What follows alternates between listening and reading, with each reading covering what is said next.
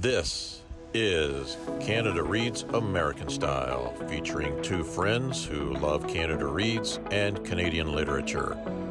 Welcome our host Rebecca from Michigan and Tara from Ontario. Hi everyone, it's Rebecca and Tara, and today we have a reader repartee with our good friend from Bookstagram and Canada Reads, our competition that we host. Well, we don't host it. C B C does. I'm telling you, it's going to be crazy today. But anyway, you know what I'm talking about. Well, we talk about Canada Reads. Anyway, our friend Sarah from Nova Scotia. Hi, Sarah. Welcome. Hi. Thank you. Welcome, Sarah. I, I have to admit, I'm not changing that opening, man. We got we got to keep it just like it is. That's too funny. Okay. Anyway. Oh, no, no. I, I, I agree. You're going for Allie's job is what you're doing. That You know what? That's it. Yeah. Well. That, there you go. I want to be the host of Canada Reads. Yeah. Okay. Anyway, welcome to Sarah. We're going to do our reader repartee. And as usual, we will have Tara start with our questions. Okay, Sarah. I love hearing the answer to this question. So this is a great one to start with. How did you become a reader? I found this question really difficult because you know, I kind of had an evolution of thought here because originally I was thinking, you know, I've I've always been a reader. I don't I don't have a discrete memory of becoming one. But the more I kind of pondered, you know, my childhood and the influences on me, it became much clearer. And I, I think it's going to be similar to a lot of other people, I imagine. My parents were always very big readers. My dad especially, but my mom too, just very different. So my dad uh, was a lover of the classics. He his favorite author by no close margin was Charles Dickens. And he, you know, he's considered himself kind of a scholar of his works and has read everything he's written and um, a lot of literary criticism and, and biography and whatnot. So he he's well-versed in Charles Dickens, but also he loved true crime and just a really great story. So my my parents were always reading. My mom, my mom more likes to read a cozy short story, like a nice Christmas memory kind of short story, or like a um, grow, growing up, she had a healthy collection of Harlequin romances always lying around the house. And I have some, I have some very core memories of being too young and, you know, spending too much time in the bathroom and picking one up from the from the magazine rack while I was having probably a long sit. But um, so I, I read some things and and yeah. Anyway, so she she was a lover of the Harlequins, and that's kind of evolved over the years. She now still loves a romance, but it's more of a, a contemporary good story romance, um, like a feel good. And so I had a lot of influence and around me, and no books were ever off limits. So, and my parents were like this about just about everything. And I, I was always allowed to read anything that was in the house. And it's the same philosophy I take with my kids, like that any books we have around, nothing's hidden away. Nothing is just about nothing is unavailable, but you know, they're, they could, they're welcome to pick anything up. We've got, you know, history and science and some, some critical thought and, and just great literature, but also some, you know, just more fun stuff. And, and that's all available to them. And that's the way I grew up. And we also had a really good culture of visiting the library. So that's, uh, and, and, you know, I ended up uh, just more recently changing careers, and that's been turned out to be the absolute love of my life, is being a librarian. And, but, you know, some of my earliest memories of are of going to story time at the library. And I, I must have gone so frequently because the librarians knew my name. And, you know, I just, I just have such, when I think about, when I picture the children's section of my childhood library, I just get this really, you know, this warm feeling. And so I, I, I know I was there a lot. And, and sometimes my memories are pretty fuzzy of childhood, but I, you know, I know I was there a lot, and I, I would come home with just mountains of books. And just like many people, I plop myself on the couch, and that would be my, the rest of my day is just pouring through everything I could possibly read. So I didn't really have an option to not become a reader. It's just, it's been something I was fully immersed in since I was born, I guess. You know, and I think that's what's really important. This message is always about, if you want to have a reader in your in your family, you have to model that for them. So that's really, really important. And that just shows that you had that in your home. Yeah, and I think a lot of readers are, or potential readers are almost ruined when they're forced into it instead of it being a choice. So I, I've heard a lot of um, stories over time of adult coming from adults and saying, like, as a child, you know, they were forced to read this or that or to do book reports in school, but it was never it was never a choice or never done out of just a want to sit and read something. And I think that's also something that's really important. Like, you you'll want your kids to read, but don't force it, because like anything, once you're once it's something that's you're forced to do, it's work, it's not fun, and uh, you don't want reading to just be schoolwork and and uh, that kind of forced experience. So leave things lying around if if you know that your children or if your family members, if you if you're hoping that your spouse will become a reader or whatnot, just leave things around to take things out and offer up lots of options, and and you know something something will stick. Yeah, I agree. I think that's actually a really good point. So thank you for making that, because I think that's yeah that's really important. Yeah, I love the idea of just leaving things, you know, captivating things kind of lying around. I like that. Our second question is, what book do you wish you could read again for the first time and experience that feeling you had the first time? So this question, wow, I had so many books pouring through my brain over this, like childhood favorites, more recent, just incredible reads. But I landed on a strange one. And I'll tell you a bit about why first. And, uh, maybe you can try and guess, or if not, I'll just I'll just disclose it. But so this is not a book. It's a short story, which is probably going to give it away very quickly. But this is a controversial one. Um, I read it in school, but I don't love it. It's really disturbing and awful, but it made me fall absolutely head over heels in love with several things. First thing it made me fall in love with is a dystopian read.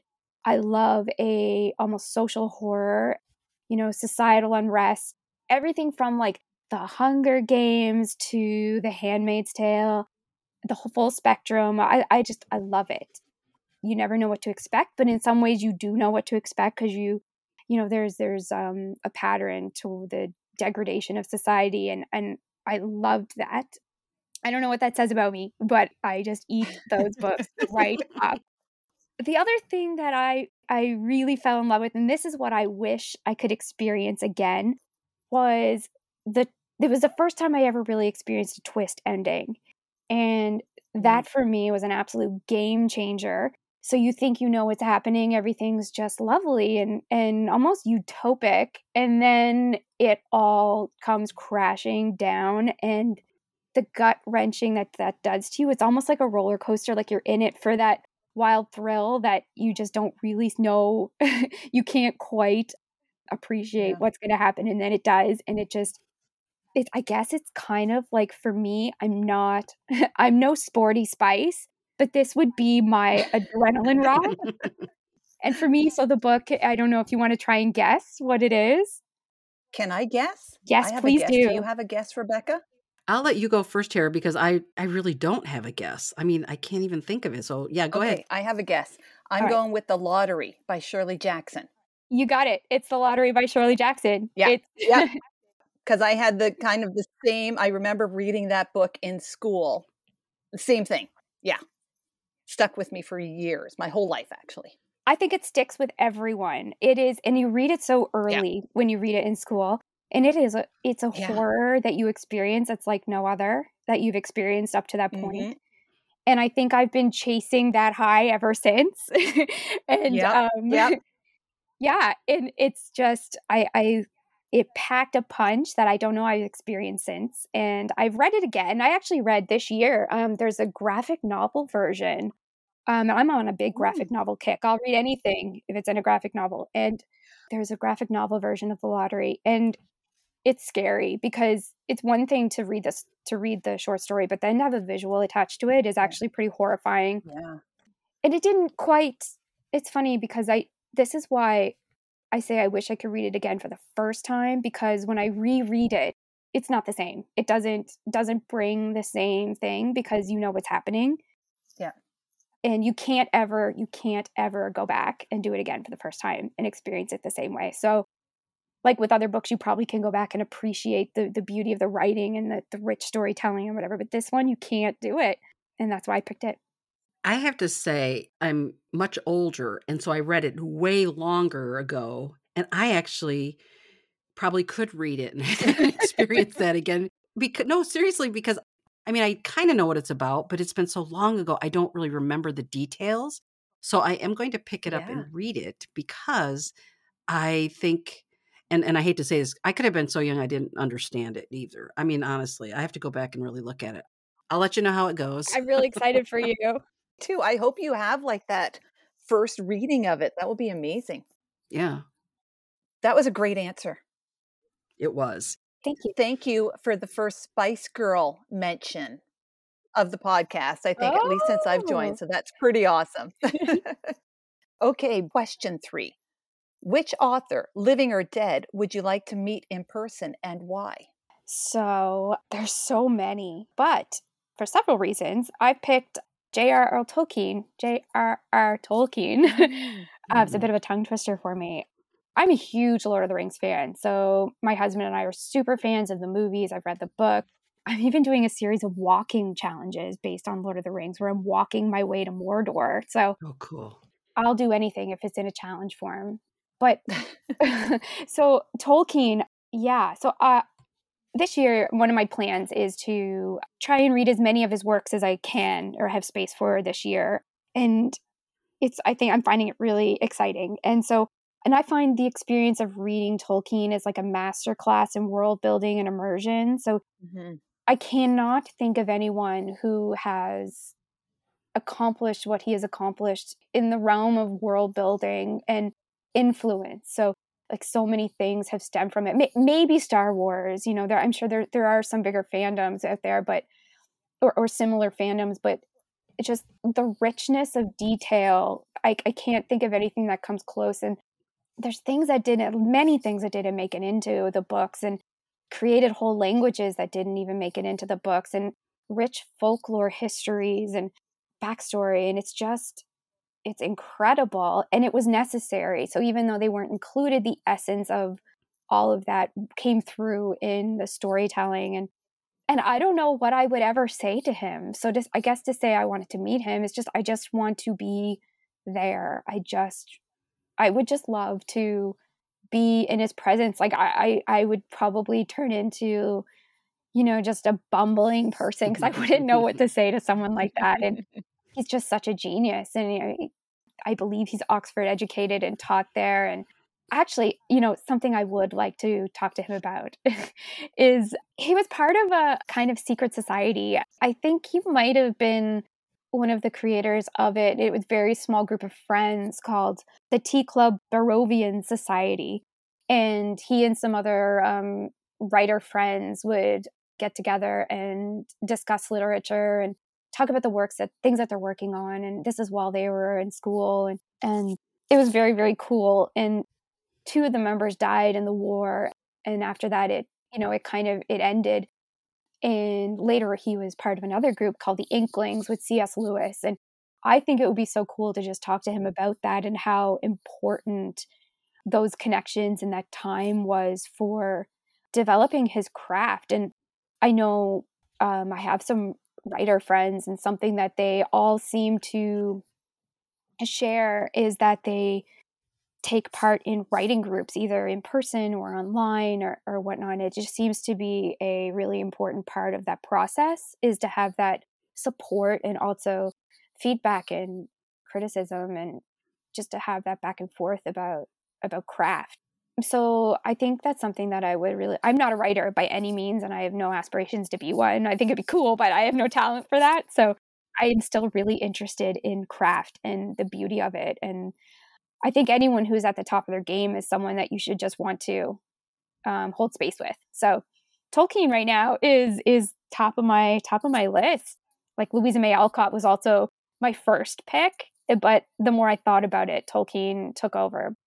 We're going to twist it a little bit now, because now we're going to ask you, what fictional character would you like to meet and why? This is the easiest question for me. I want to meet Mary Poppins. She,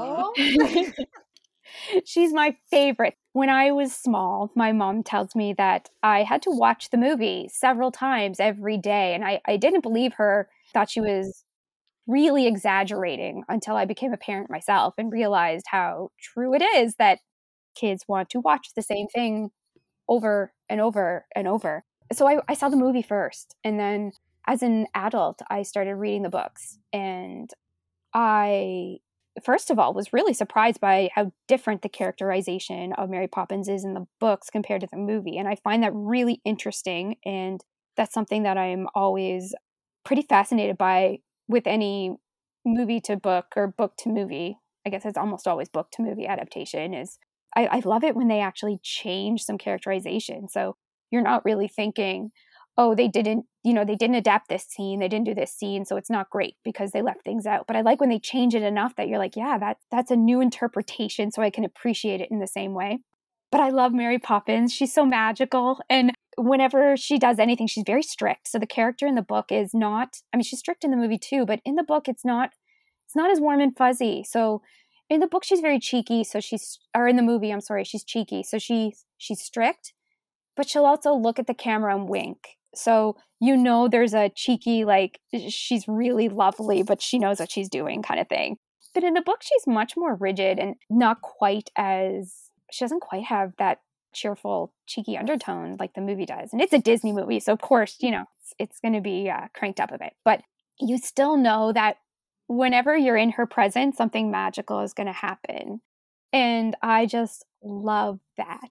And I love in the Uh, Mary Poppins Returns. I guess I'm talking more movies than books here, but it's the same character. So, but in the in the newer movie, I love that it's the the kids as adults, and so I guess this is where my adult appreciation is coming in. So, as adults, the the former children of the original movie, they still get to experience that same magical energy, and so I think as an adult, I would still love to meet Mary Poppins and jump into that sidewalk chalk painting and. So even though I want to read about dystopian worlds, I still want to go and, you know, um, ride the carousel horse too. Yeah, that's. The, I think there's got to be balance. Yes. Okay, for our last question, Sarah, what are you currently reading? Yesterday, I finished two books because I've been reading a lot of graphic novels. But as of today, I am reading Marmee by Sarah Miller, which is a, it came out in uh, twenty twenty-two. I think it was in the fall. And it's a Little Women retelling from the point of view of Marmee, the mother. And when I picked it up, I actually thought it was an origin story. I thought it was going to be about Marmee growing up in a similar way to the book about uh, Marilla Cuthbert that came out recently that I really didn't like. But so I was nervous, but it's not. It's the storyline of Little Women told through her perspective, and it's all written in her diary entries, and it's fantastic. So I had low expectations, but I still was hoping I was in for a good story. But I was so, I was so pleasantly surprised because the writing is so similar to the original that you feel like you're reading the original story again.